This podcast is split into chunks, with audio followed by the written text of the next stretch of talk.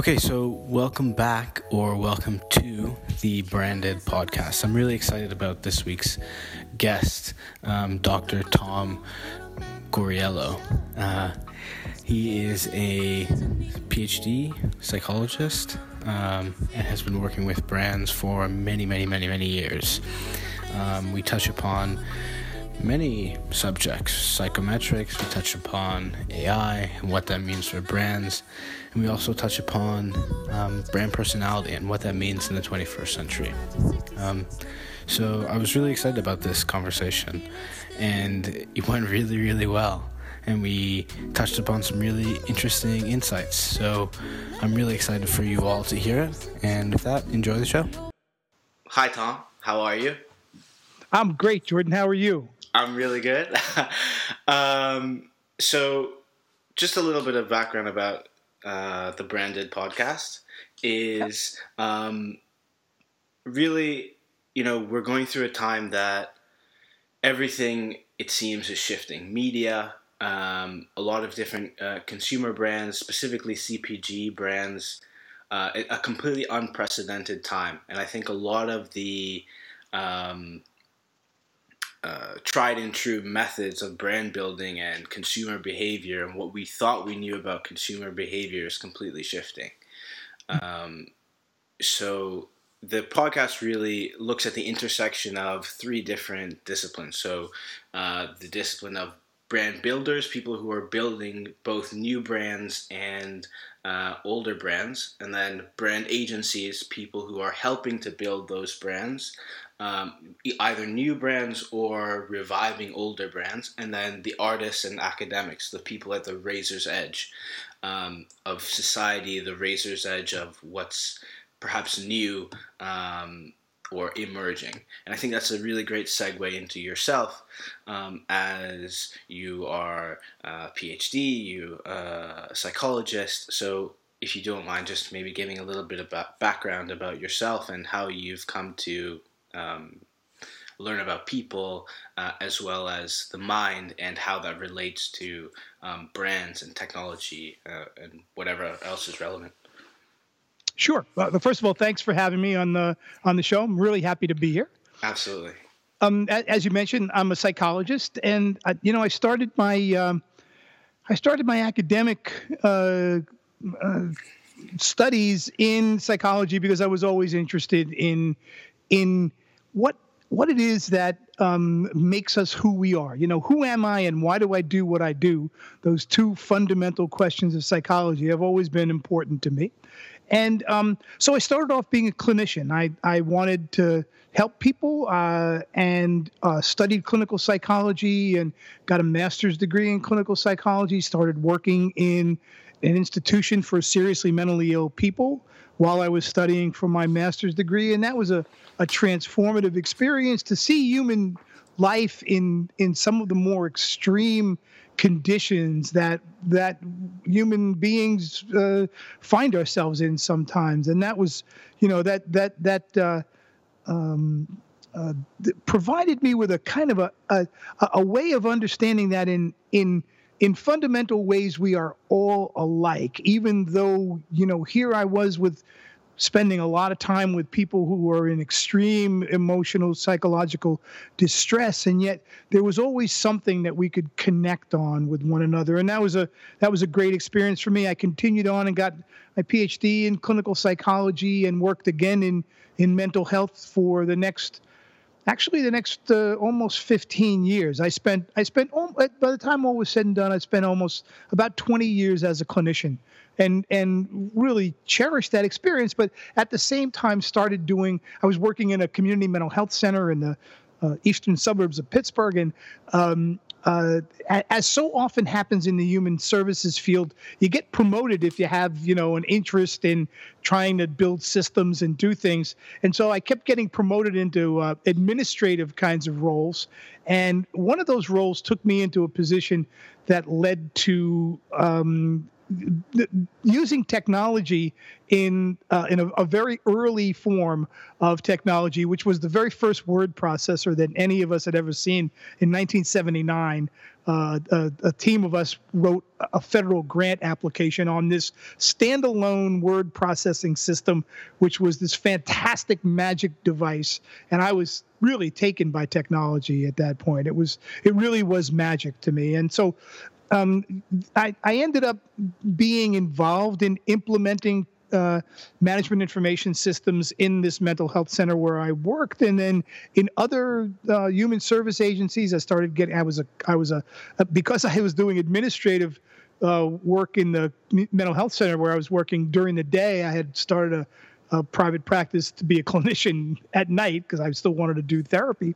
Uh, but then I started getting calls to be a consultant, and I used my my um, my practice as a platform cons- for consulting, and so that was, um, you know, now it, it, it, you know, the numbers start to boggle your own mind, but that was, you know, now almost uh, over 30 years ago that I started my consulting practice, and uh, and so um, I started working with organizations as first around technology implementation, and then very quickly got into the organizational dynamics that led people to believe that they had a technology problem when they really had an, an organizational problem. You know, all the technology. What, do you mean by oh, uh, that? Well, because you know, you think, well, we're going to get this computer and it's going to solve our problems. You know, it's going to it's going to give us what we need, to, all the information to to to make decisions and so on. But the, but meanwhile, it was the same people making decisions in the same way that they had made before and communicating in the same ways that they had done before. And so all the all the technology did was to amplify kind of the problems in the organization. If you had bad communication, you know, for example, among the silos of, of the organization. All it did was to was to create silo wars then based on information rather than just personalities. And so I started seeing the um, uh, it was it was almost like doing family therapy for me at that point in the organization, is trying to bring the organization together to function more effectively and efficiently, and that that I, I, did that in healthcare for about the first five years of my consulting practice, and then got absolutely sick of healthcare after being in healthcare for a long time, and joined a uh, an organizational development consulting firm and started working with brands for the first time. And that was really uh, that was now almost 25 years ago. That was a that was a great eye opener because I had never worked in a commercial context before. I'd always worked in a not-for-profit uh, organization, and so you know the whole idea of profit and making money and how do you do that was you know I was a child of the 60s, and this was all kind of like hmm I don't know how I feel about this, but but boy the opportunity to maximize performance in a in an organization in a brand, and then to have that d- deliver great results in the form of money and happiness for people, that really became a that you know that was uh, uh, that was too much for me to resist. So I've been consulting with brands ever since. Hmm. So that's a great segue into the first question. The, well, the first real question. And as I kind of alluded to before, you know, brand building is really changing, and I think because of technology, once again. Um, so my question to you is what is an iconic brand in the 21st century? Which is kind of large and overarching, but uh, uh, you know, I think it's an important question. Well, so do I. I think um, uh, first of all, the idea of being iconic is, um, you know, icons are are symbols, and they're symbols of something, mm. right? And so, if, if if I think about what is iconic in the 21st century, as you say, technology is certainly a critical element of being iconic. And but but technology in the service of something is what really then uh, I think makes a brand stand out as iconic because it is um, uh, it, it's it's in the in the service of something important to the brand. And you know that doesn't mean that it has to be important to everybody, but it's important to the people in the brand and important to the brand. So when I think about an iconic brand in the 21st century, uh, I think of Amazon, and and and I think of Amazon as iconic in that it has uh, grown in the execution of the technology in the service of a very uh, uh, uh, enormous goal. and that is the enormous goal of getting everything to customers that they want as quickly as in as frictionless a manner as possible for the best possible price and they've they've taken that principle and they've just executed it and executed it and executed it so i think it's that um, iconic brands today, in my view, are brands that resonate with the with the zeitgeist, that re- resonate with the spirit of the times. Okay, and so that's interesting that you bring up Amazon because the first thing that I think about when I hear Amazon is customer centric. I know that is something that Jeff Bezos really um, focuses on. Customer centric, customer centric, customer centric. Focus on the yeah. customer and yeah. deliver to the customer in service of what I think I'm hearing you saying is the mission of um, yeah. faster, cheaper uh, goods to the customer, frictionless uh, goods to the customer via whatever the technology may be, if it's voice or e-commerce, whatever. Yeah. Um, now, what I'm trying to understand is the principles, and it seems like this principle of customer centric is something that can be applied to other brands.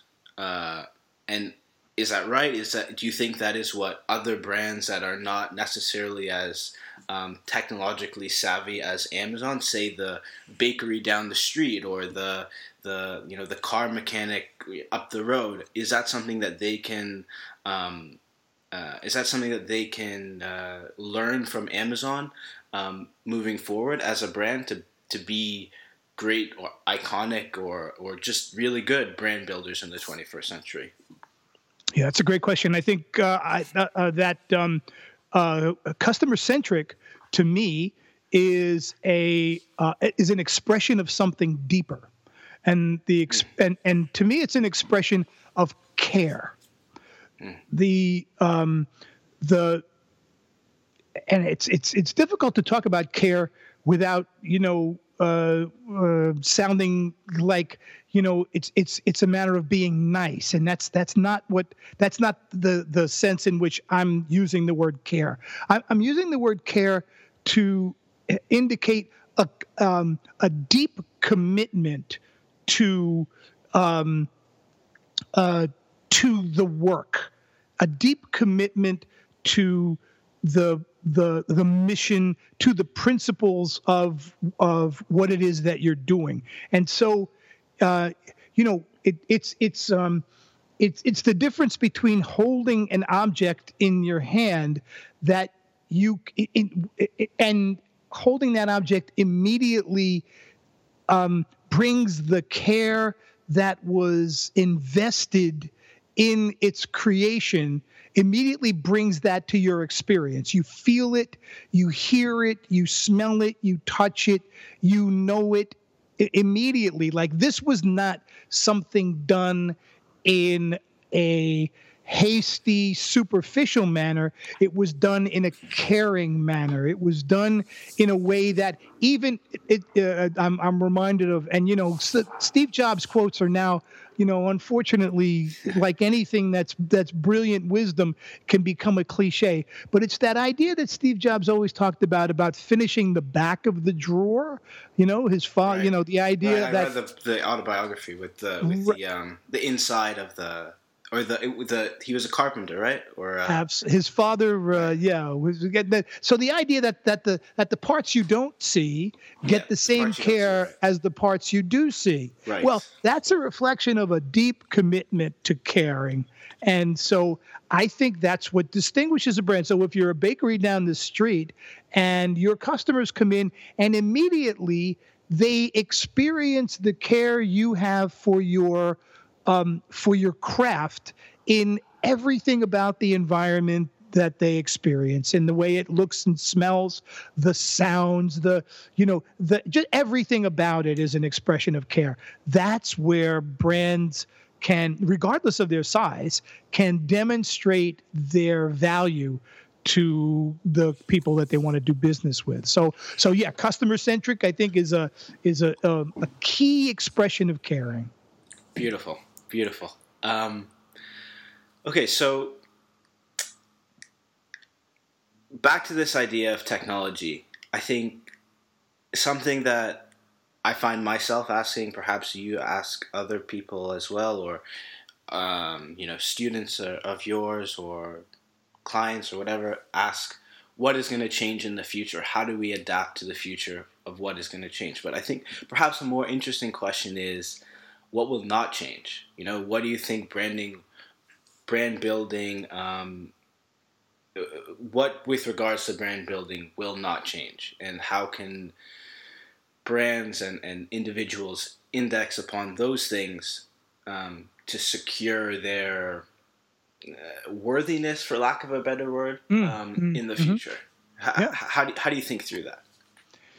Well, I think um, uh, credibility is pivotal for um, and is pivotal and will I believe will continue to be pivotal in the future, um, particularly now when we live in a time when hype is so pervasive and is so instantly exposable.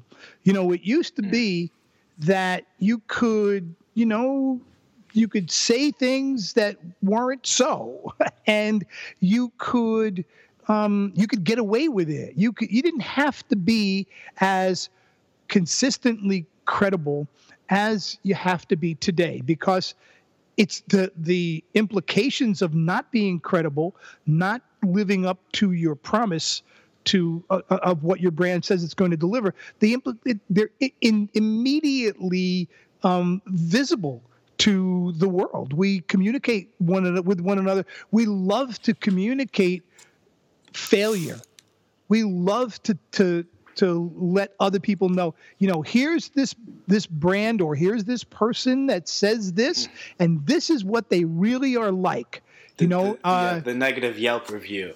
Absolutely, right. and and you know, while while that's you know, we kind of get a little um, uh, worried about you know how easy it is to trash uh, someone or something. The fact is that consistent credibility is going to carry the day. So, you know, yeah, that you can get one lousy review, you know, and you look, I just ate at a restaurant, my, my wife and I just ate at a restaurant in London uh, that, you know, had had one review and somebody didn't like, you know, the, the, the the food and didn't like whatever. And the, you know but but there were hundreds of reviews of people who really did like the place and loved right. the food and loved the atmosphere. So you know the credibility of that performance made a huge difference. So i don't think that's going to change at all because we um we seek that kind of uh, uh reliable credible engagement so that we don't have to worry about you know the things that we're being told about something. You know it's a big cognitive load to having to work like like if if every time somebody says something to you you have to think now is that real or is that bullshit? Is that really did they did they really mean that? Or is you know no but if if you if you have that implicit um, belief in the credibility that's been earned by the person or the brand, then it just takes so much. I don't have to worry about ordering something from Amazon. Like, am I really going to get what I ordered? Are they really going to, is that package going to show up? I, the, the last thing I have to worry about is whether or not that package is going to show up. They have credibly developed that reliability. And to me, that's, you know, that's extremely valuable. So, hmm, so the last guest that I had on was this gentleman by the name of um, Alan uh, Klement, and he he's this uh, a practitioner and um, teacher of this jobs to be done theory. I'm not sure yes. if you're you're aware of it. Very, very uh, yes. I'm I'm I'm very very excited about about Clay Christensen's jobs to be done uh, model. Oh, awesome! So maybe we can talk about it for a little bit. Um, sure. Because you know, Alan was trying, or he. I asked a similar question, and he was trying to articulate that the product doesn't matter. It's about expressing. It's about expressing um, progress to the individual, and speaking to the the progress that they're trying to to make in their life. And he gave the example of um, Snickers and Snickers speaking to the job of satisfying hunger instead of speaking to the job of a candy bar or whatever it may be. We also spoke about Donald Trump and uh, Barack Obama and how both of them, interestingly, spoke to the idea of or the progress of hope in the future, hope and change in the future, or as in Donald Trump's um, rhetoric or whatever you want to call it, was. Uh, um, you know, make America great. It's like hope in the future again. for people. Again, uh, again, again, right, again, right, right, yeah, right. Yeah. So it's very interesting. But I could think both with Snickers, Barack Obama, and Donald Trump, you could assert, or at least in my opinion, you could say that the product is not living up to the progress that they articulated. Um, but you know, it, for the person uh, or the last guest, Alan, I guess he was saying that um, the product doesn't matter, which which I I sort of disagree with. So I'm interested in your idea of jobs to be done and speaking to progress, as well as this idea of not even idea, but brands in the future or uh, that brands that resonate in the future are going to have to um, uh, execute on all of the touch points, every single one congruent with the, the true north, whatever it may be. So I'm interested in uh, on your take um, on that, the product, the the the product as it relates to progress, jobs to be done, etc. So the um, uh, the the, um, the the model is called jobs to be done, right? So it's not mm-hmm. job to be done. So right. the one of the key insights of the model is that there are multiple jobs to be done by a by anything, by any product or experience. So um, and uh, uh, Christensen's model uh, analyzes the jobs into three main categories, which are functional, emotional, and social. So now, oh, to, to say that the product doesn't matter, I believe, is to omit the, the importance of the functional characteristics of the job so that um, I I um, uh, I may weigh the emotional characteristic of a of a Snickers. Uh, makes me happy. It makes me happy to open the package. I, I, I love that moment of opening the package and that first moment of you know getting the aroma of of the of the of the candy bar and anticipating you know that first bite. And that's a that's an emotional job. I want to be i want to have that moment of excitement that the that that the that the product delivers to me. But if the product doesn't meet its functional uh, job to be done which is to to manage my hunger to help me manage my hunger adequately by having the characteristics the ingredients the you know the flavors that are going to you know keep me um, uh, both you know liking it in its current and in its in the one that I'm eating and wanting me to buy more. So if it, if it doesn't have those functional kinds of of uh, tick marks, if you will, in the jobs category, then it's probably not going to meet all the jobs to be done that that that the the candy bar has for me. Now that's the important part. The for me. Hmm. For me, for me, Snickers may have a social job to do as well. In other words, I may be, and this is this is where uh, discovering the jobs to be done, the particular jobs to be done for individuals, is um, is a subtle art. It's not a matter of you know uh, uh, giving a, a survey and asking people to check off, you know, boxes.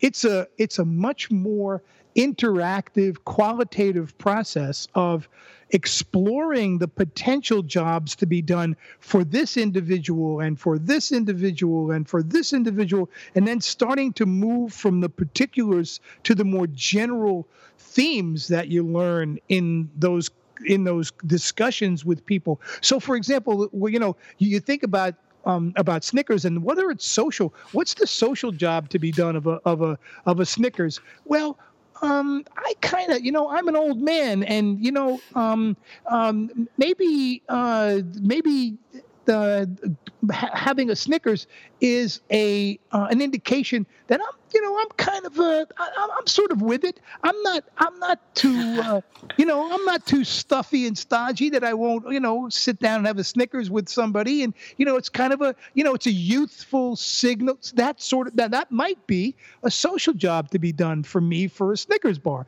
May right. not be for the next person, but maybe there's more people like me. I always and I'm I'm sure you remember this from class, Jordan. If you experience it, others experience it, right? Right, right, if, right. If you're the it, so you're not alone in experiencing that that hmm, I, you know, the Snickers makes me feel kind of like I'm I'm all right. I'm kind of a kid. I'm sort of okay here. I get so um uh, long way of saying I think that the the functional, the emotional, and the social um, meaning of the product, the jobs to be done uh, of the product, uh, are a very I think a very powerful lens to use for examining brands, uh, products, and experiences. How would you go about doing that? I know that you sort of already alluded to that in your, you know, previous articulation, but I'm curious about maybe more granular detail of, or maybe we can dissect a brand right now, like that you think, okay, let's, um, I don't know,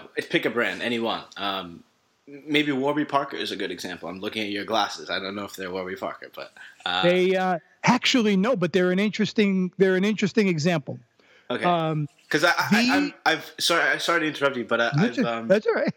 I've read about jobs to be done and uh, a lot, and it's actually the first time I've heard social, uh, emotional, and functional broken up like that. I remember that, and I I remember, and I use that a lot in some of the clients that I work with doing the, you know, just traditional brand strategy. But I'm, I'm interested in, in it in the context of jobs to be done. So, so let's continue with um, Warby Parker.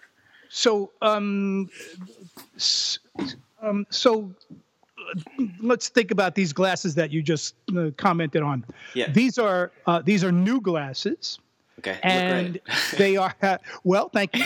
Um, they are readers. You know, they're and I have been I've worn prescription glasses since I was 13, and have gone through you know contacts and then you get too old for contacts in some ways because then you can't you know you you need glasses to read and you do different things so you know i've gone back and forth to glasses and and and so about um, i guess now about maybe three or four years ago i went back to wearing the same frames that I wore when I was 13, which are these Ray-Ban Wayfarer black without the sunglass ones. I have the sunglass ones as well, and those are my those. That's what I wear every day as my glasses. So, and I also bought a pair of these as readers because uh, they're progressive. I have progressive lenses in in these as bifocals, right? So so I most of the time I'll be wearing those. But if I'm just going to read, I really and for work in front of a computer at this distance, I'm sitting here in front of a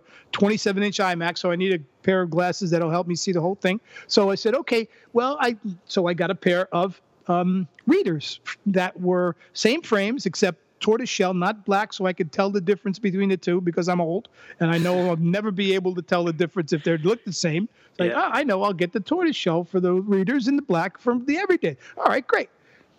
They were 500 bucks for the for the the, the Ray Bans from my ophthalmologist with the right you know the, the perfect prescription reader uh, lenses and so on. And I'm happy. I was happy with those. I'm happy with them. But I I realized I need I need a couple more pair. I need a pair for my computer up here. I need a pair downstairs for where I read uh, on my iPad on you know my favorite chair downstairs and and I could actually use a pair in my bag so that I always have a pair of readers in my bag. I said, "Wait a minute. I'm going to spend another grand on two more No, I'm not spending a grand on two more pair of reading glasses only. That's goofy." So yeah. what do I do? What did I do? So I said, "Okay, um, I'll uh, I'll I'll go to Warby Parker. So I went to Warby Parker, and I got you know similar kinds of uh, uh, frames, not exactly Ray Ban frames, but you know they they look really close, and they were terrible, functionally oh, wow. terrible. The lenses were terrible. They absolutely did work. They were terrible. So it was like, wow, huh, wow, that's really something. Well, let me try again. Try it again. Terrible two times terrible. I said, okay. Now, and I even went into the store. I, I didn't just, you know, I said, okay, maybe the first time it was an online, you know, the thing, the prescription wasn't right. So let me go into the store. I went into the store, had my readers, did the thing, got them back. Terrible, terrible again. I said, I said, okay, well, that's, you know, now from a, from a, uh, uh, from an emotional and social point of view, let's now look at the jobs to be done of Warby Parker for me. Yeah. Um, you know, I'm a hip guy. I like technology. It's like, you know, here's a here's a modern brand that's using all of the, you know, the power of technology to bring the price of this uh, down to 95 bucks and you know it's it's really gonna be it's gonna be but it functionally didn't work for me absolutely functionally didn't work socially it was cool to tell people hey you know warby yeah my warby parkers you know they're great except they didn't work they didn't work so month ago month ago, I'm um, I'm in Walmart. Uh, no, I'm sorry. I'm in Costco. Okay. I'm in Costco with my daughter, who's in from out of town, okay. and and we're walking in Costco, and and um, she says, "You see those?"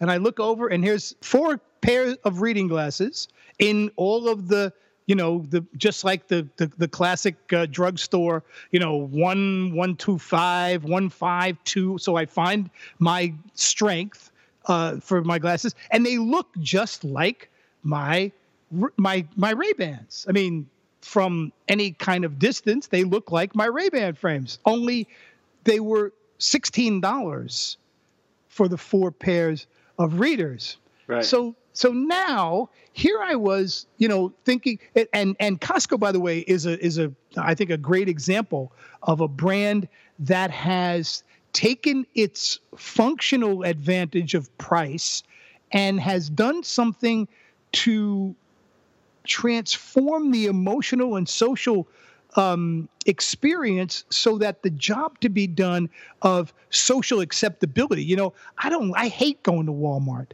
I absolutely hate st- I hate setting foot in a Walmart. It it it makes me feel it, it's it's it's distressing to me mm. to set foot into a Walmart. This it just doesn't. I don't. I well, uh, uh, let's not delve too deeply into my psyche, but it's not a very pleasant experience for me to set yeah. foot into a Walmart. And I used to have a similar, little bit of a similar experience with Costco, but Costco helped me to get over that by helping me to be able to shed some of the mm, the prejudices, some of the preconceptions about, you know, I don't have to go to Costco. I can uh. go to somewhere else and get but but it turned out that an emotional job to be done for buying toilet paper turned out to be paying the least amount that I could for the same product at Walmart and not feeling like a jerk for paying 3 times as much somewhere else. So so Costco had had, had sort of took its to me took its functional advantage in price because of its you know its model its business model and and and had that then move into an emotional and social realm so that when we we we we live in Princeton we've lived here for now about oh, going on 5 years but we lived in in um, uh, in Stamford, Connecticut for uh, 17 years. And, you know, you know, Fairfield County, Connecticut, right? I mean, you know, Fairfield County, one of the richest counties in America. Like, wow. Well, the Walmart parking lot, I mean, the, I'm sorry, the Costco parking lot in Norwalk, Connecticut looked like a Mercedes Benz dealership and an Audi dealership, right? Yeah. I mean, all the it's you know I started I would I would look around and I'd go everybody has gotten over this problem with shopping at a discounter because Costco proved that eh, the emotional and social job to be done of a discount retailer could be done for anybody at any economic level when they position themselves to get that to, to satisfy that job to do that job adequately. So, um, you know, unfortunately, Warby Parker didn't do that for me. But here, of all places, I never would have expected Costco to be a place where I bought reading glasses. Wow. Huh. That's and so and so now you asked, how do you find that out? Well, yeah, yeah. How how do you I, yeah? How do you I, dissect that? Well, I think you you um, you sit down and you have a conversation, right? Mhm. And so this is a qualitative research methodology that you're doing. So you're not going to have a thousand subjects. You know, you're going to have you're going to pick, you know, maybe twenty really um, representative people and begin by asking them about their experience of the product. So just like I told you about my my eyeglass needs and where what jobs I wanted them to do where and so on, you know, you, you start off by asking where'd you get those glasses? When did it when did it become it uh, um, uh, evident to you that you needed glasses? And then the story begins uh, to unfold. And Right. your job, your job then as an interviewer is to be listening for the uh, the key moments at which the the individual experiences a um, either a, a, a a resonance or a dissonance with their with their functional, emotional, or social job to be done, which may not have been implicit, which may not have been explicit. Most of the time, you know, jobs to be done are implicit. You have to you have to help people to unearth them, you know, to kind of Right. reveal the job. You, I mean, the you know the iconic story that Christensen uses is the, milkshake Milkshake, right? right? So nobody knew that the milkshake, that the major job, a major job to be done was for the milkshake to, to uh, essentially entertain the person from the time they got it till the time they got to work, you know, to help them fill that time. There was more to it than just, you know, the sweetness and the filling and so on. There was also something um, Which is an Emotion- emotional job, right? right. Exactly right. right. And emo- that emotional job was being done by the thing, be you know, taking time to consume, and that was a set emotionally satisfying. That you know had something to do while I'm driving my car to work, kind of thing. So so it's a it's a method that re- that requires patience and you know um, an exploratory point of view uh, in conversation with a customer rather than asking for and and you know, finish the sentence Tom, rather than asking for you know quick kind of answers to survey questions which have their value of course. Um, and, you know I'm a I'm a strong proponent of research of quantitative and qualitative research being used hand in hand to reveal the full picture of what an individual's experience is like with a brand Great, really good. Tom, is branding important? Well, I mean, I think branding is important in, in that, you know, we see that the the difference in companies that have attained uh, strong brands versus those that have not is multiples of market cap and valuation and customer experience and so on. So, you know, I mean, I I, I think um, if you if and and we know by virtue of the psychological studies that have been done on on uh, you know we psychologists are liars and so we lie to people all the time in research right and tell them one thing and we're really doing something else. And you know we know from all those studies that that you know if you tell pers- a person that something is something that they have a strong brand affinity for they'll the experience of the thing is different than it would be if you told them it was something else. That's the classic coke pepsi experiments and so on. So so obviously branding is very important uh, in and um, it's uh, you know it's worth an awful lot of money. And do you think there's an Achilles heel of brand building and branding, like something that is just a you know just everybody seems to get wrong?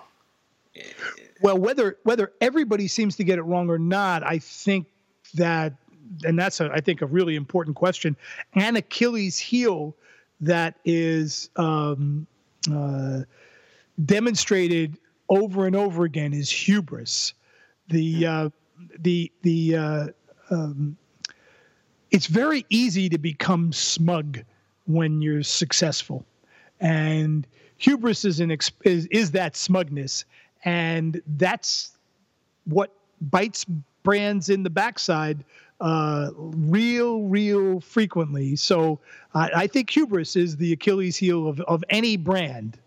Hmm. Do you think that has a correlation to creative destruction and the uh, proclivity, maybe, for brand, uh, uh, traditional brands not being able to innovate, um, and that's why you know startups can take them out? Well, I think it's a it's a complicated question as to why established brands can't or don't innovate. Um, uh, you know, in order to become an established brand, you have to build a machine. What do you, have mean to by build. that? Well, you have to build a set of processes that interact seamlessly with one another Right, in right. order to to deliver that end-to-end experience of the product or the or the experience. And so, you know, you build this organization made up of people and processes that deliver what it is you're set up to deliver. And when you get that machine built, damned if you want to mess with it if it's working, right? I mean, you right. really want it, you know, you tweak it, you want to you want to fine tune it, you want to, you know, you want to get it humming. The hard thing to do is to say that machine was great, you know, back when I was um um you know, back back back when I was a blacksmith, making those horseshoes in this way was absolutely fantastic. I had that now. Now, when these cars came along, I'm still I still like my you know my furnace over here that I use to heat the horseshoes, and I like my anvil and my hammer. Well, those are great for making horseshoes, but not for for repairing cars, right? So um, when you build something that works, it's very difficult to turn your back on it. Um, the hubris part, I think, comes into play when you're successful and you believe that, first of all, that success is um, uh, somehow a right that you know you you have now become you know th- this top whatever, and so you know we'll just we'll we'll make we'll make what we want, and we'll you know you'll you'll you'll like it. I mean, you know, that's a, that's an overstatement, but you know, lots of times brands lose sight of the fact that they're losing sight of the fact. They're losing sight of their customer. They're losing connections with them. That's why I think hubris can be so uh, so dangerous for a brand. And you know, I, I know we kind of touched on this before, but uh, there seemingly uh, four mm, facets of a moat to a to a, a business: economies of scale, uh, network effects. Um, I'm blanking on the third one right now, um, and brand is the fourth one.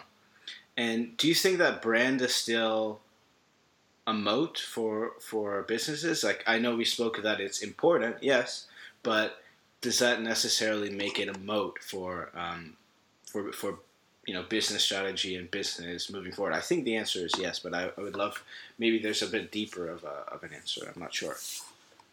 Well, I, uh, you know, uh, if if you were to ask, I, I think if you were to ask any business leader, would they rather have a strong brand that they that they use to protect themselves from competition, or would they not rather have a strong brand? I think the answer would be, yeah, I'd rather have a strong brand. It does it does provide me with some protection against the interlopers, right? Which was what moats were supposed to do to keep the invaders at Right. bay, right? Right, keep right. them away. And so, you know, you can sort of say, yeah, it's a it's a good thing to have.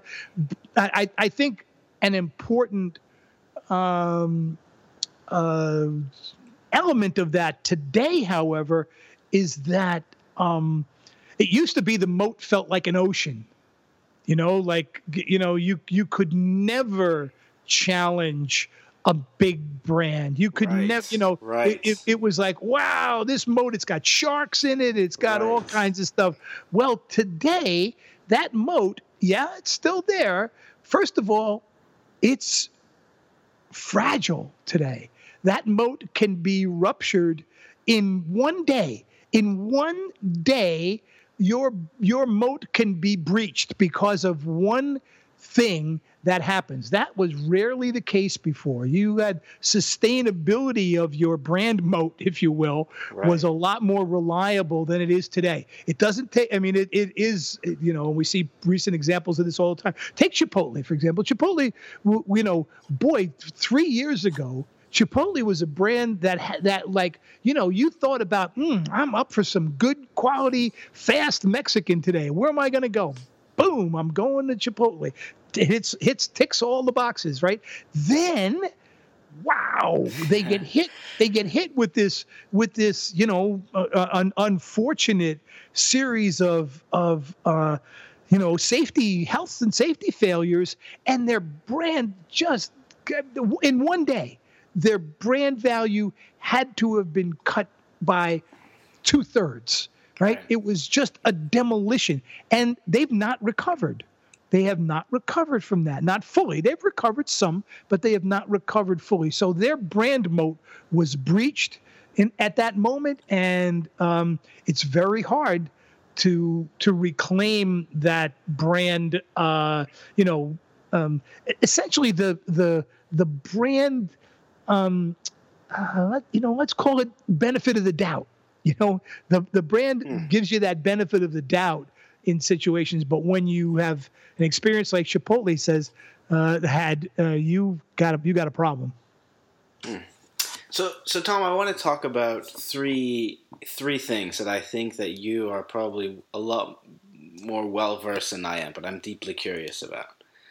Um, and I'm curious about them as they relate to people and by extension as they relate to brands. So um, we spoke about an ocean, but this is a different type of ocean. So the big five ocean personality: yeah. uh, openness, conscientiousness, extroversion, agreeableness, and neuroticism. I'm I'm deeply fascinated by this uh, and how you know the different how brands, but also people can communicate with other people based on their Big Five and resonate with them, I, I think is fascinating because it's really paradigm shifting in terms of, um, you know, it used to be brands come up with this creative and, and it's like, oh, who can we send it to? And now it's like, well, it's kind of backwards. We know all the people and what they, what potentially might resonate with them, um, and then we can speak to that specifically. And then I'm also interested, uh, you know, Big Five, uh, and I'm interested in AI and robotics, machine learning, voice, all these new technologies. Uh, and then also I'm interested in archetypes and story. And I know these things seem disparate, but I think that they're connected in an interesting way. Um, so I know that that's a really overarching, weird way of think, talking about it, but maybe just to get the ball rolling and, and speaking about about these things. I'm curious. Yeah. Mm-hmm. Yeah. Well, you know, um, uh, the that the the big five um, model that you that you describe, the ocean model, is a uh, so it's let's see, forty, let's call it forty-five years old. That that model, and and and for the four thousand years before that, the question of how do you describe personality uh, an individual's personality, who is this person, um, has been explored in hundreds and hundreds of different ways by philosophers, by uh, by religious leaders, by psychologists, and so on. And you know, Freud and and and you know Jung and the B.F. Skinner and you know all the all the different ways that we've used to understand personality. And then about 45 years ago, um, uh, psychological researchers started looking at well, what are some what are some ways that we can simplify how uh, we can get a quick understanding of an individual's personality and their traits. You know, there's well, there's a long history of of researching into personality traits. And so, um, what what what the Big Five does, I think, is to provide a a um, a quick snapshot of predominant ways of being in the world. So, an individual who is high in openness to experience mm-hmm. will predominantly be exploratory in learning about new things and new opportunities and yes let's go try the new thai restaurant or conversely no i don't want anything but meat and potatoes you know i'm low in openness to experience you know that that's a that's a it's a it's a uh, it's it's a it's a snapshot of the openness dimension. And then if you look at all, at the other five, like you said, conscientiousness, etc., and then and then you say, okay, now you put all those together and you have a snapshot of a person. Now, and and I think uh, uh, analogously, a snapshot of a brand. You know, you sort of get that. You know, which is what we've tried to do for the last 50, 60 years, tried to figure out how to embody a brand with personality so that it has a, a, a, it's an easy it's easier for us to do that kind of anthropomorphism that we do with objects and that's you know attributing human characteristics to them. And so um, that snapshot is is important. But it's important to remember that it's a snapshot right? So, right. so, um, hmm. and, and, so as we now have become more um, sophisticated in our appreciation of people, and now let's talk about brands. What we what we know is that, well, every one of those characteristics of the big five, um, um, some days more than others right? Some uh, sometimes. What, what, do you mean by that? Uh, just... Some days I'm more open to experience right, than right, other right, days. some days I'm more agreeable than than on other days. I have I have a a, a range of my yes. expression of these characteristics. I'm not a cartoon. I'm not a caricature. Right. And so brands have in the past been, I guess, um, forced in a peculiar way to caricature themselves, to have to be stereotypes of themselves. Today, right. Right. I think it's possible because we are more, uh, I believe, because we are more accepting of sometimes yes, sometimes no of individual personality traits and characteristics, we also can give brands more leeway in this kind of flexibility of expression of the big oh. five. They don't have to be trapped in a in a you know in a narrow definition of themselves so that you know for example you know some earnest brand you know um, uh, can uh, can be a little edgy sometimes and a little neurotic right. sometimes and, and if it's done with you know that kind of creative flair that always you know makes the difference then we can say now that was clever. You know there's um, you know there's there's uh, you know a brand like coke you know doing some edgy ads and you're going now that's not you know that kind of shiny happiness uh, kind of right. Uh, you know, uh, agreeableness, high, high, high agreeable. They could be a little edgy and a little fun because we know that that's a variation on their fundamental personality. Uh, and so I, I think we've become more sophisticated in understanding that sort of latitude that brands have. And brands are getting better at being able to be that sophisticated and expressing themselves. That's beautiful. I've I I'm like I, I've got a lot of things going off in my head because I've never I've never thought about it like that because I see it in my own life. You know, like some it's true. Some days I'm more open. Some days I'm more conscientious. Some days high in neuroticism. You know, and absolutely, and, absolutely. And I never thought about it in the context of a brand. Never. And now well, I Sorry. Yeah. No, no, no, no. Please, I, I, I it, because I think we don't because we have been, you know, we've been trying to get the idea of brand personality instituted and executed and um, what so that meant you know consistency consistency be consistent about what you you know how you communicate. Don't you know don't be off message. Don't be off brand, brand right? right. Well well now you could you know you can be off brand as long as you're on brand you know? Right, you right, can you can you know you can kind of you can be playful with your personality now. You can let some aspects of yourself show which make you more credible. See it's the it's the um uh, it's that kind of artificial consistency that makes us suspicious of brands because they don't feel real. They're never anything other than just this one thing. Be a little, show us another side of yourself, and the chances are we're going to accept that as long as we understand what the, you know, what the, what the, like the center of gravity of the brand is.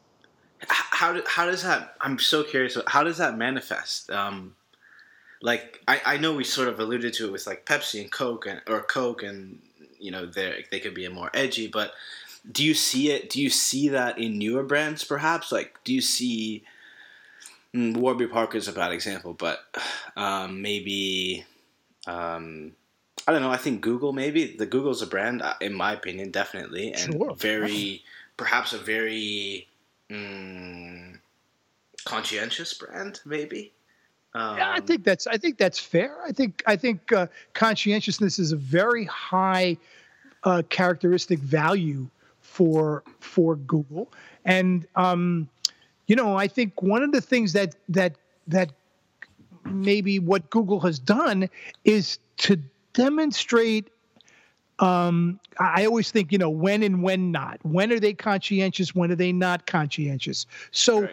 so they're very consci to me they're very conscientious in their search um, algorithm um, uh, credibility but you know the the um, uh, I don't know the the sacredness if- of the algorithm to to deliver results. Yes, if you pay, you get results up here, right at the top. But as long as it doesn't say ad, what you've gotten are results that are um, uh, the result of a fair evaluation of link uh, weights, right? And so that's that's their that's where their credibility comes from.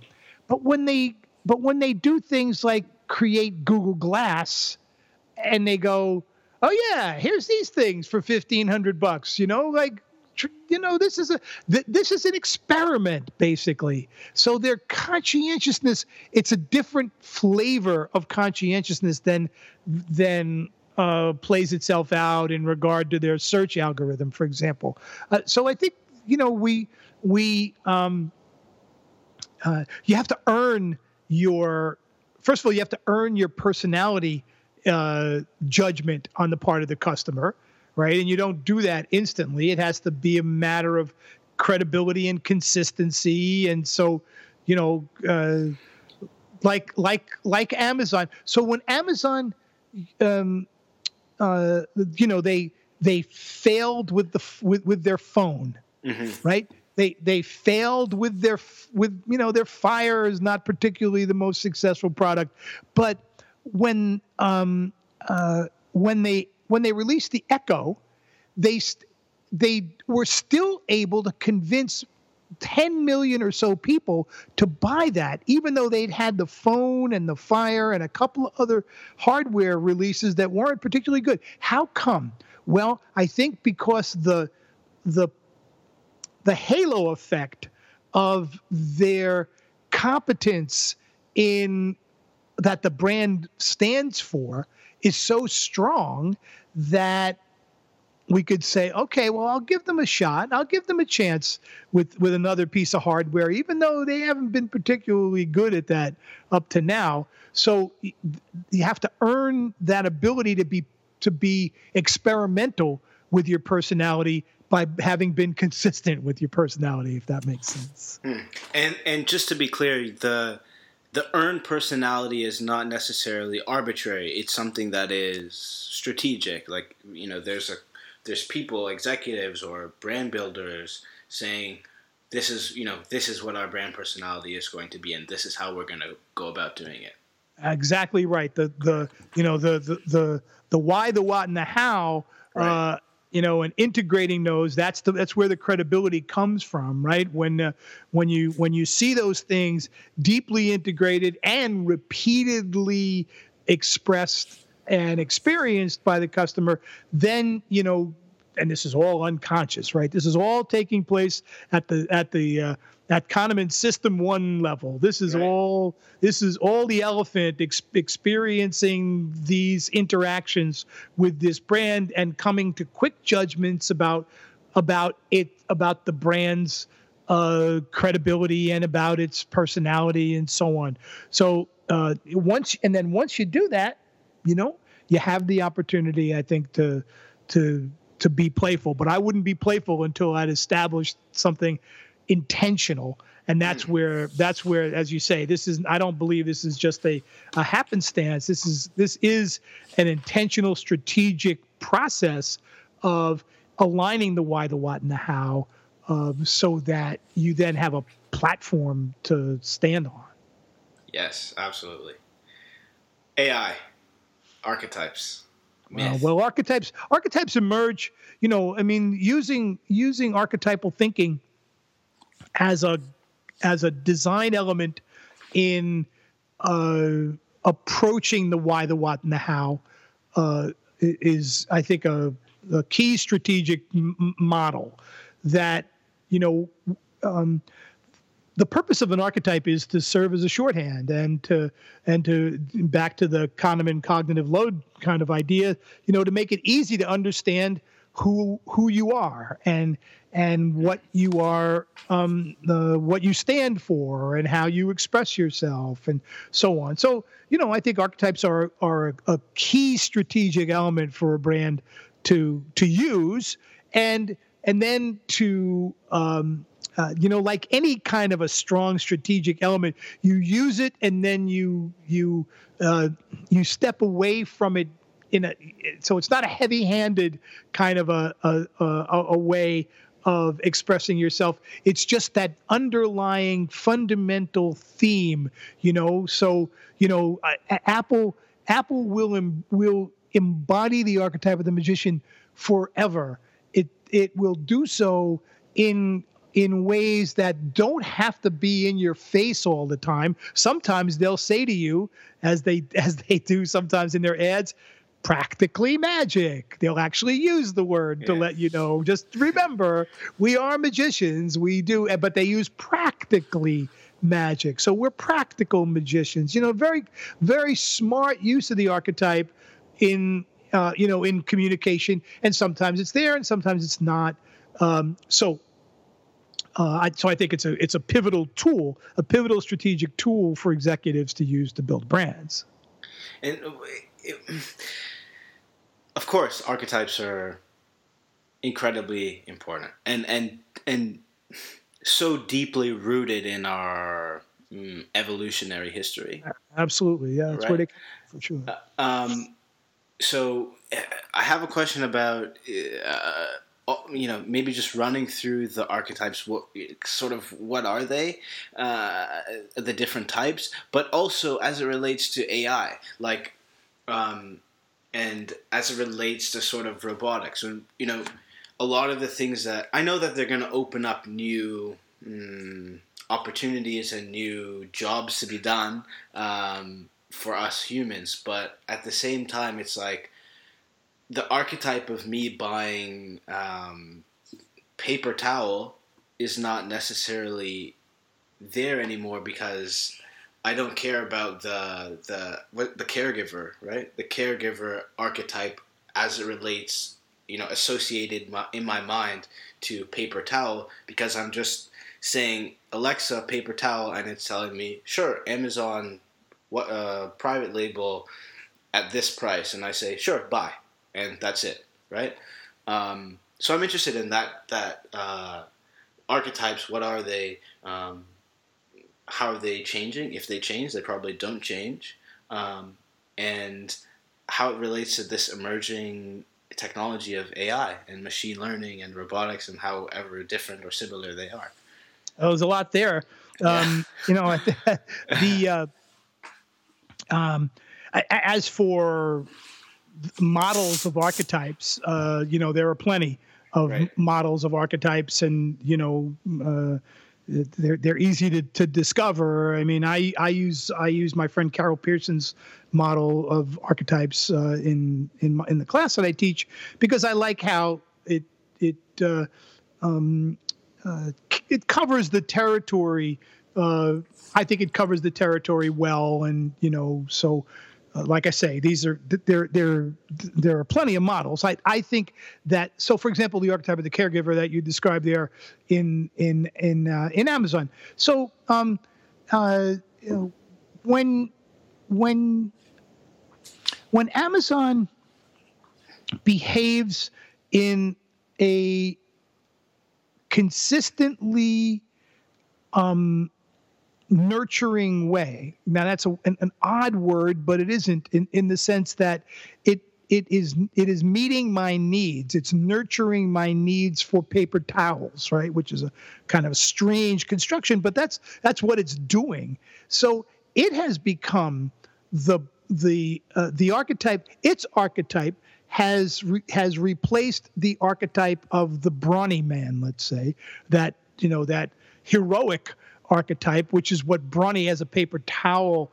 You know, you look at the you look at the packaging, you look at the at the communication for Brawny, and they're they're heroic. There are spills, and brawny paper towels come to the rescue, right? And right. save the day with the paper towel. And it's like, okay, if that's the job to be done of that paper towel, then then an archetypal paper towel, uh, a heroically archetypal paper towel, may very well be what you're looking for. But if what you want is paper towels that are reliably going to nurture your need to have something to reach for when you have a spill, then maybe the Amazon, whether it's you know Amazon, what do they call their uh, their own private kind of uh, Amazon Basics, right? Amazon, Amazon Basics, Basics, right? Amazon Basics. So maybe the Amazon Basics will be that'll be perfectly fine in that category for me because my jobs to be done there are such that the archetype of the nurturing, the nurturing archetype that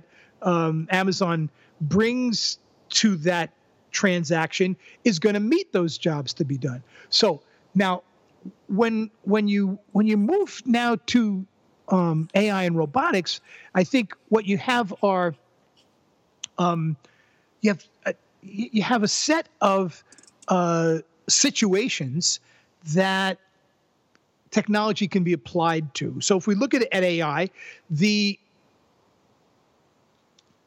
just as we had to do in-depth conversations in order to really appreciate the jobs to be done of a particular product or experience.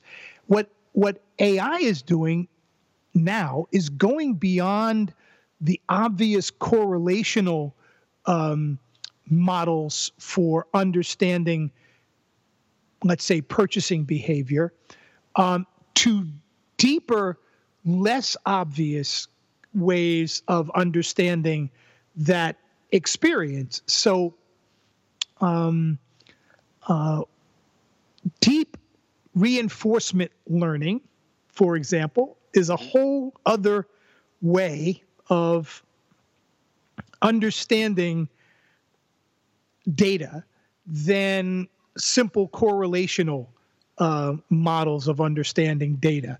And so, you know, the um, the DeepMind Go victories, particularly the, the this le- recent set of victories, it, it, it is the result of enormous amounts of deep reinforcement learning um, that is exploring possibilities that could not be explored before um, because of actually because we didn't have two things. We didn't have enough data and we didn't have enough processing power to get the data, to get out of the data what was in the data. Now that we have both of those things, we have huge data, uh, big data collections, and we have these models of artificial intelligence that are really it, it, it's it's a uh, trying to understand the way that these AI models work is quite fascinating. Passing along insights from one layer, you know, they they they call them deep neural networks because they're in some ways analogous to the brain, but not exactly. Nothing is analogous to the brain. Mm-hmm. Far um, too complex. Yeah.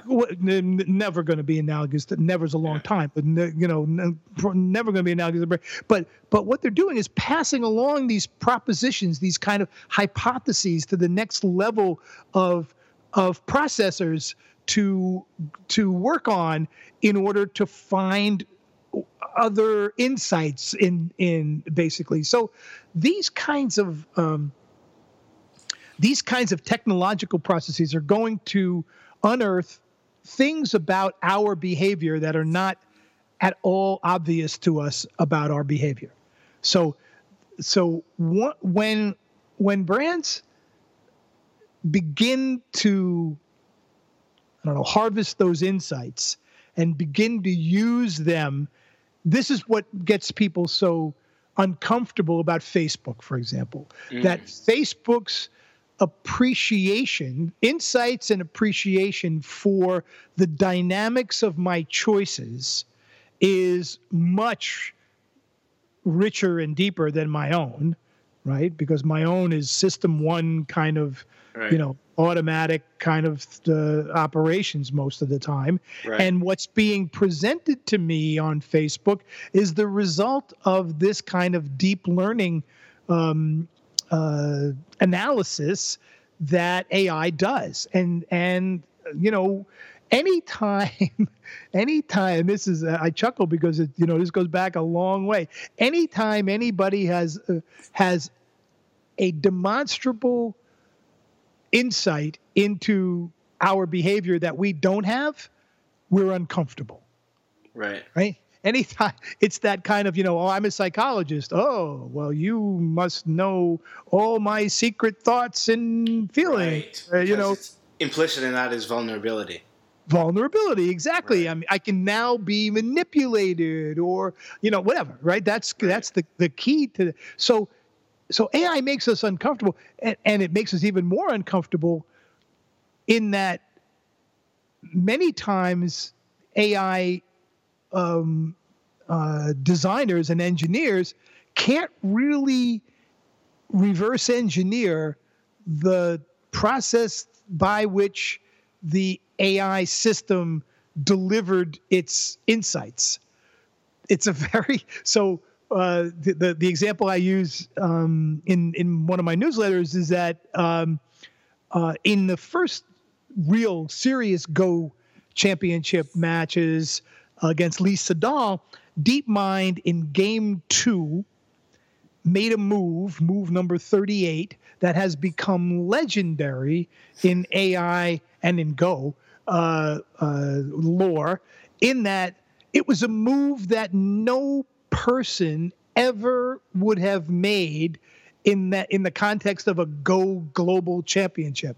But that but that the but that DeepMind through its its neural network uh, algorithms recommended as the move. And that move as it turns out uh, what the the the world number 5 go player at the time when that stone was placed on the go board in that spot he looked at it for a few seconds and got up and walked away because he he realized his, his, literally his mind was blown to the point where he had no idea how to play anymore. It was like you know, and, and so you know that that is extraordinary. And and just parenthetically, in the last set of games, the world champion who was beaten by uh, by by DeepMind.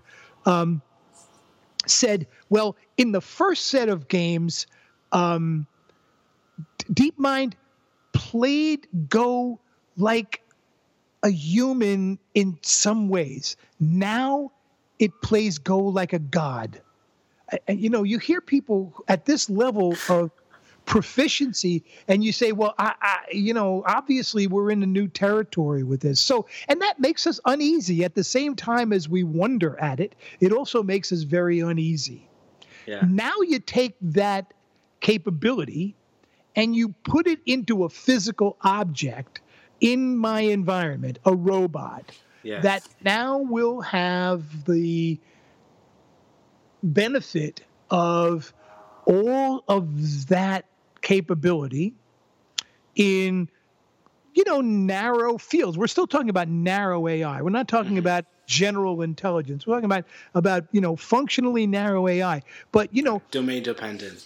domain de- domain dependent uh, AI. But you know, you take a company like Affectiva, the emotion recognition company, and you take their database, which is now growing millions and millions and millions of facial expressions, and their ability to monitor those facial, map those facial expressions, and Right. their ability to make predictions based on those and so on. Now you put that into a into you know a physical object, into a robot in my presence, and now I'm going to be interacting with a robot that it's going to be hard to bullshit. For example, it's going to be hard to say, uh, "No, I'm not angry," and the robot Right. says, "I don't know. You you look like you might be a little angry," sort of like like that. So.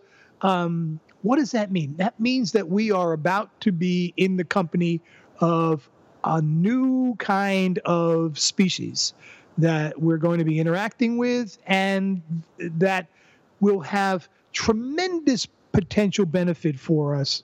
And at the same time, whenever we say that, we have to say, and tremendous potential harm for us. I think, for example, caregiver robots are going to be, um, you know, 20 years from now, it's going to be hard to imagine a care, a, you know, a nursing home, a caregiving facility of some kind that will not be replete with robots of all kinds that are going to be assisting humans, not replacing humans, assisting humans in caring for people, um, because well, because there's a lot of reasons. Because because you know we need them. The population is aging. The you know people who want to do those caregiver jobs, that those numbers are down. So um, uh, so I think all of this brands are going to be using this this these advances to mm, to their benefit and and you know I I I see a very exciting time for brands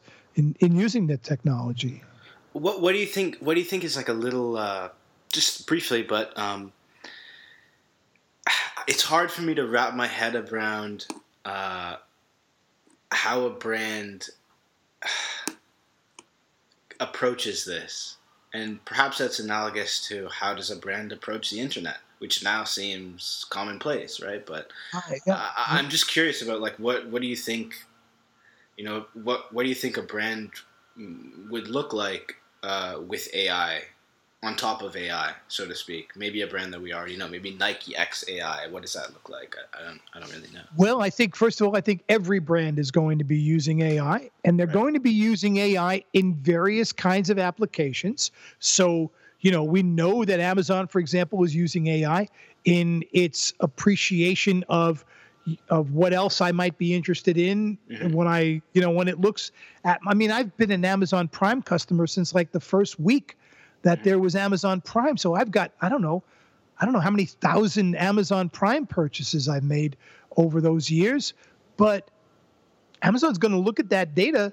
I want it to look at that data. I want Amazon to look at my purchase history, use its artificial intelligence insights to enable me to get to buy other things that will be in some ways that will resonate with that with that corpus with that body of material that I've purchased and to be um uh, uh, uh, if they're a caregiver, if the being caringly suggestive, not circles back to the brand personality, E- right? Exactly, exactly. So, so, um, so anyway, I think I think that's going to be uh, uh, the the s- selective application of these technologies according to a brand's uh, overall uh, business and personality, and so Mm. is is is what is what we're going to see. So we'll see,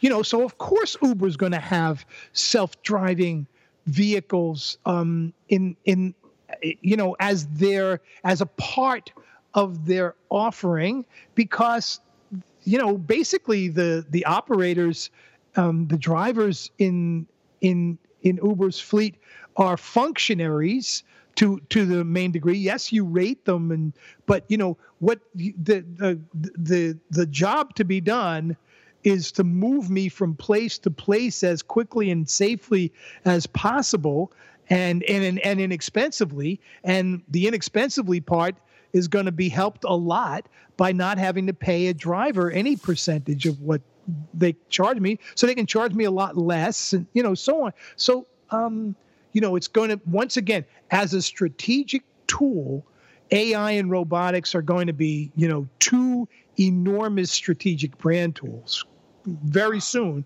They already are, but even more so very soon. Take Lowe's, for example. Lowe's now has customer service robots that it's testing in their stores. Where? In Palo Alto. Where else would they test them, right? Mm-hmm. So so they're testing them there. And and you know, pretty soon you're gonna see little a little cute AI robots in the you know in the aisles of lots and lots of different kinds of stores asking you whether or not they can help you to find stuff or what you're you know how, how, how was that thing you bought? You were here last week weren't you? I remember you know because it's got the facial recognition you know all of those experiments are going to be done to see what it's like to integrate these. This is new territory. Congruent with brand personality of course. Which which always is the key right, right always the right. key Right. And Tom, tell people about your uh, podcast and your newsletter. So, because um, for I don't know much about AI uh, and robotics, and I'm sure everybody should be curious about it and informed about it. And clearly, um, you're doing the deep research and the deep work. So, I would love for you to tell people about it. Well, well, thanks for thanks for bringing that up. About mm-hmm. um, about now maybe five years ago, I, I did my doctoral dissertation in person perception, which was, you know, the mechanisms that we use to develop impressions of other people and so on. And, and um, uh, that led me to develop this model that I use in, in the class that uh, uh, we were in together uh, of hardware, firmware, and software, of uh, how how we interact with one another. Uh, you know, our our neurophysiology and our uh, culture, cultural background, and our personal uh, psychological history as our software, and and um, I started to see robots, you know, starting to appear, and human robot interaction then became another way of thinking about human human interaction. Like, okay, we have human human interaction. That's where my person perception interest came from. And then human robot interaction is like, well, okay, these are kind of like artificial people. And so we're going to have to. We're going to have to work with them, and what is that going to be like? And so, what I started to think about was not what the robots were going to have to be like to be successful. That's a part of the equation. But what are people going to have to be like to be successful at hmm. collaborating with robots? And I developed a model that I called RoboPsych, which is the emotional, cognitive, and behavioral characteristics of people who are going to be successful at interacting with robots. And it's basically similar hardware, firmware, software kind of a model to um, uh, to develop that. I'm writing a book about uh, how to, it, which by the way uses a lot of Big Five uh, and competency uh, approaches. Co- corporations for decades have used competency models to determine what are the best what are the characteristics that lead to the best performance in say a store manager you know, if right. you take a look at a store manager for a brand and you say, you know what, our top store managers, the brands for our top rated store managers by performance ratings, those stores perform 20% better than the stores in the with managers who are in the lower quartile of uh, performance. So that's a lot of money, 20% delta between the bottom quartile and the top quartile. What distinguishes those people in the top quartile? And that's what that's what competency modeling has been about, trying to understand what those differentiators are, how to evaluate them, and how to train for them. So that's what I'm doing with RoboPsych. I'm looking at what are the characteristics of people who are outstanding at at um, basically collaborating with robots. What kind of personality do they have? What sort of of cognitive competencies do they have? And there's, you know, there's a lot of research that's been done in all these areas. So so uh, so I started this um, uh, website and podcast, um, RoboPsych podcast, and every other week uh, RoboPsych newsletter um, to explore these issues as to you know what what is human robot interaction uh, enabled by and what are the latest developments in human robot interaction and um, uh, what kind of competency models can we develop to help people to get better? The whole point is that you know some people just like you know think about people in their smartphones you know some people just take to their smartphones and they're just like you know uh, logical extensions of themselves. Other people yeah. are very they have a very hard time with them. They don't you know they're they're ambivalent about them or they don't feel comfortable with them or it's like any technology. Well imagine now extend that to robots and suddenly you're working as a sales clerk in a store and there's this robot next to you and you know you've got to work with that robot. So right. um, who are those people? How can we help people to get better at that that interaction? That's where i'm spending a lot of my time. And when will the book be out well, that's a nasty question.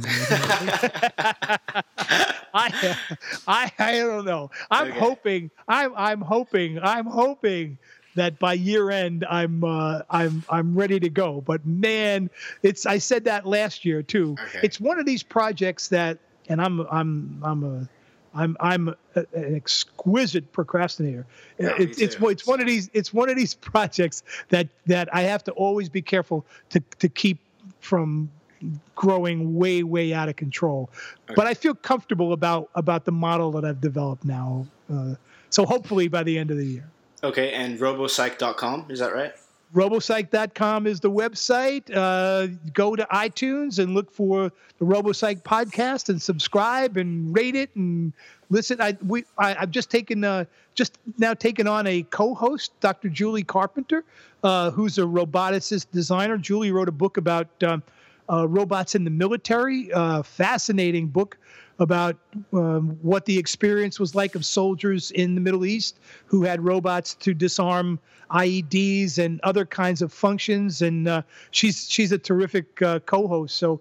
Um, so the RoboPsych podcast is there for people to listen to. We look forward to, uh, uh, to always look forward to comments and thoughts from people on on the show.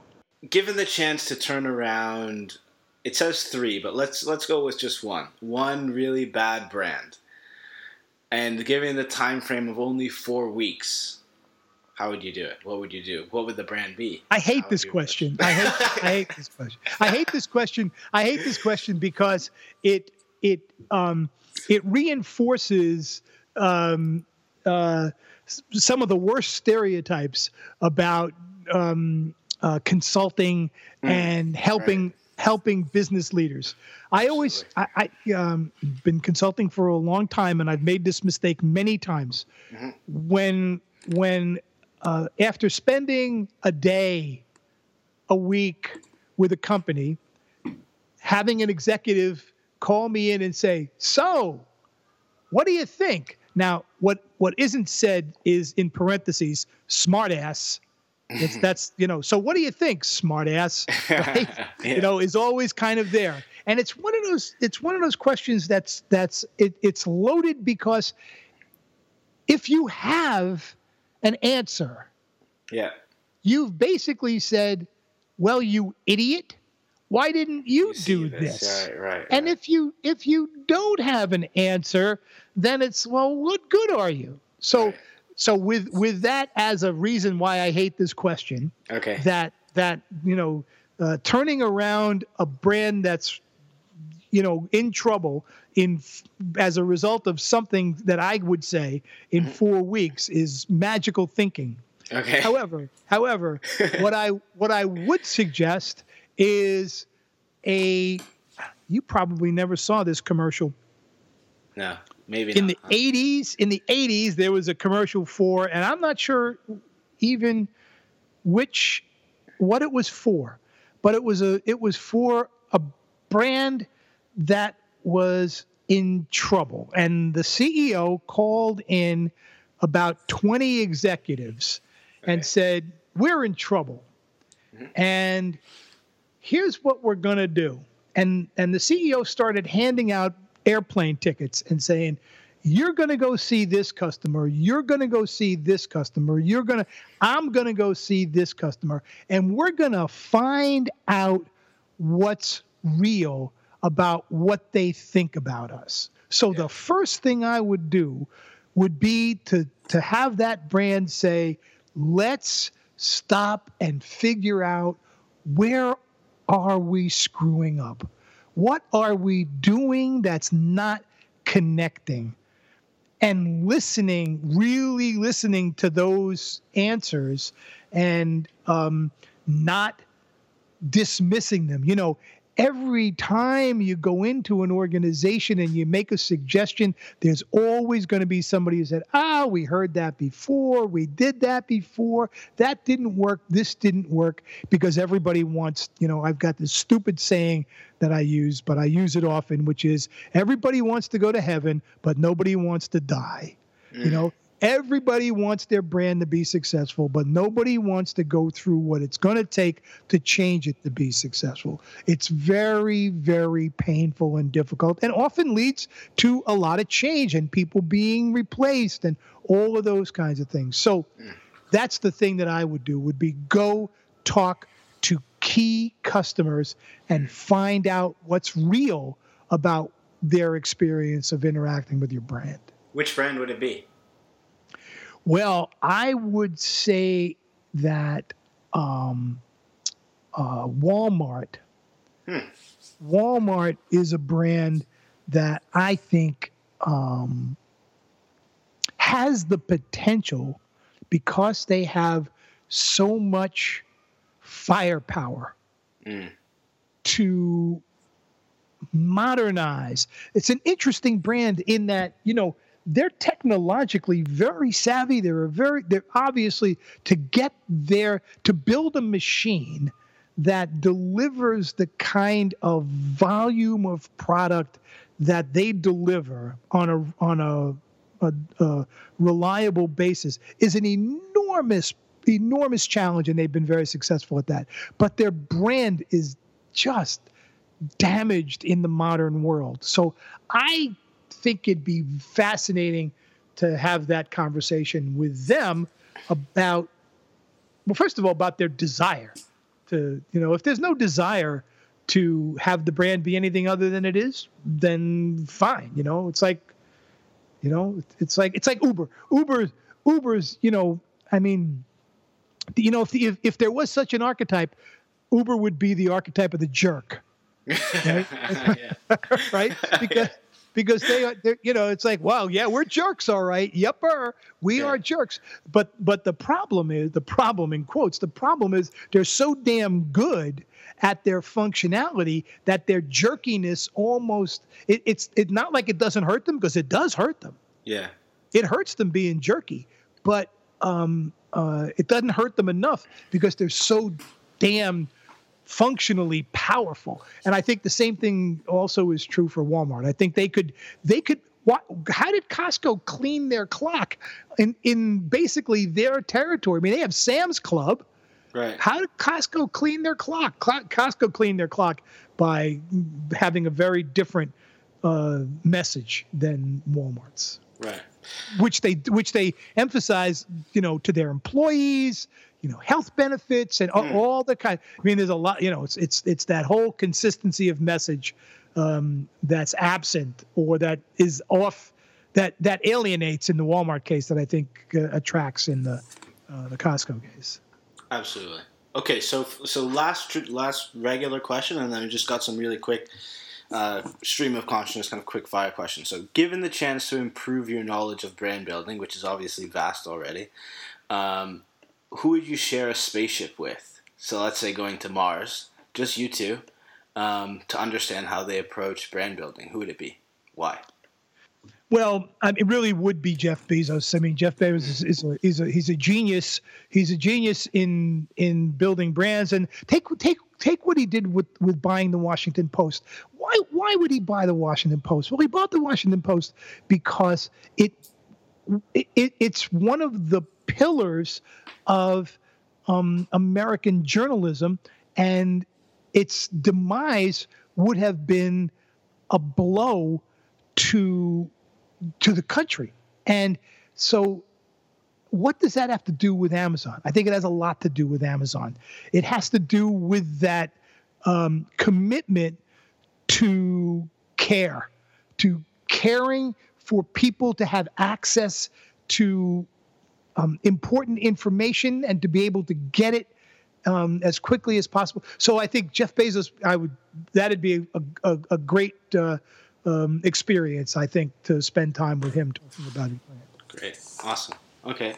Um, now, so just some quick, quick fire questions. I'm just gonna say a phrase or a word, and I want to know the first thing that comes to your mind. So, um, when I say culture, you think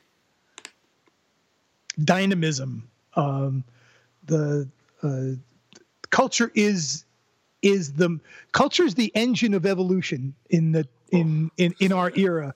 Uh, uh, it, it's you know we used to evolve uh, as a result of natural selection on a DNA basis, and that's still happening. But the pace at which that happens is very different than the pace at which culture, the dynamism of culture drives evolution. So I think of those dynamism and, and evolution. When I say branding, you think fundamentals. Fundamentals. I think you know back to you know the basic principles of you know why, what, and how. Brands of the past are. I I I, I think they they were hypeable. Hmm. It, it, it was possible to build a brand on hype in the past.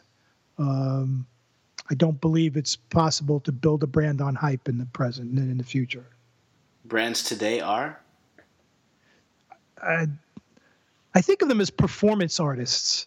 Um, they're they're constantly on uh, on display, performing their stories, and um, uh, you know the best performance artists improvise and stay within characters and playful and you know I think I think those are the those are the best brands today. They're uh, great performance artists.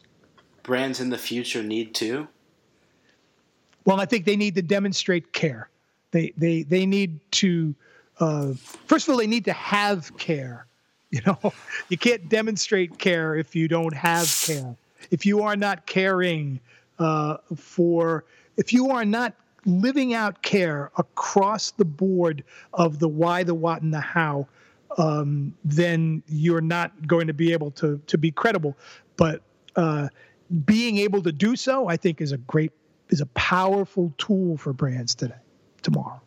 Tom, thank you so much for taking the time. Yeah, thanks for having me, Jordan. I enjoyed the conversation a lot. I did too. I did too. Okay, so that was really good, right?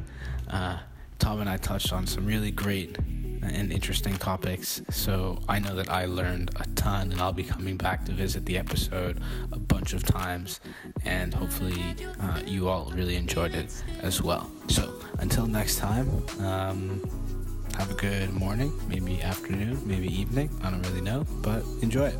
Take care.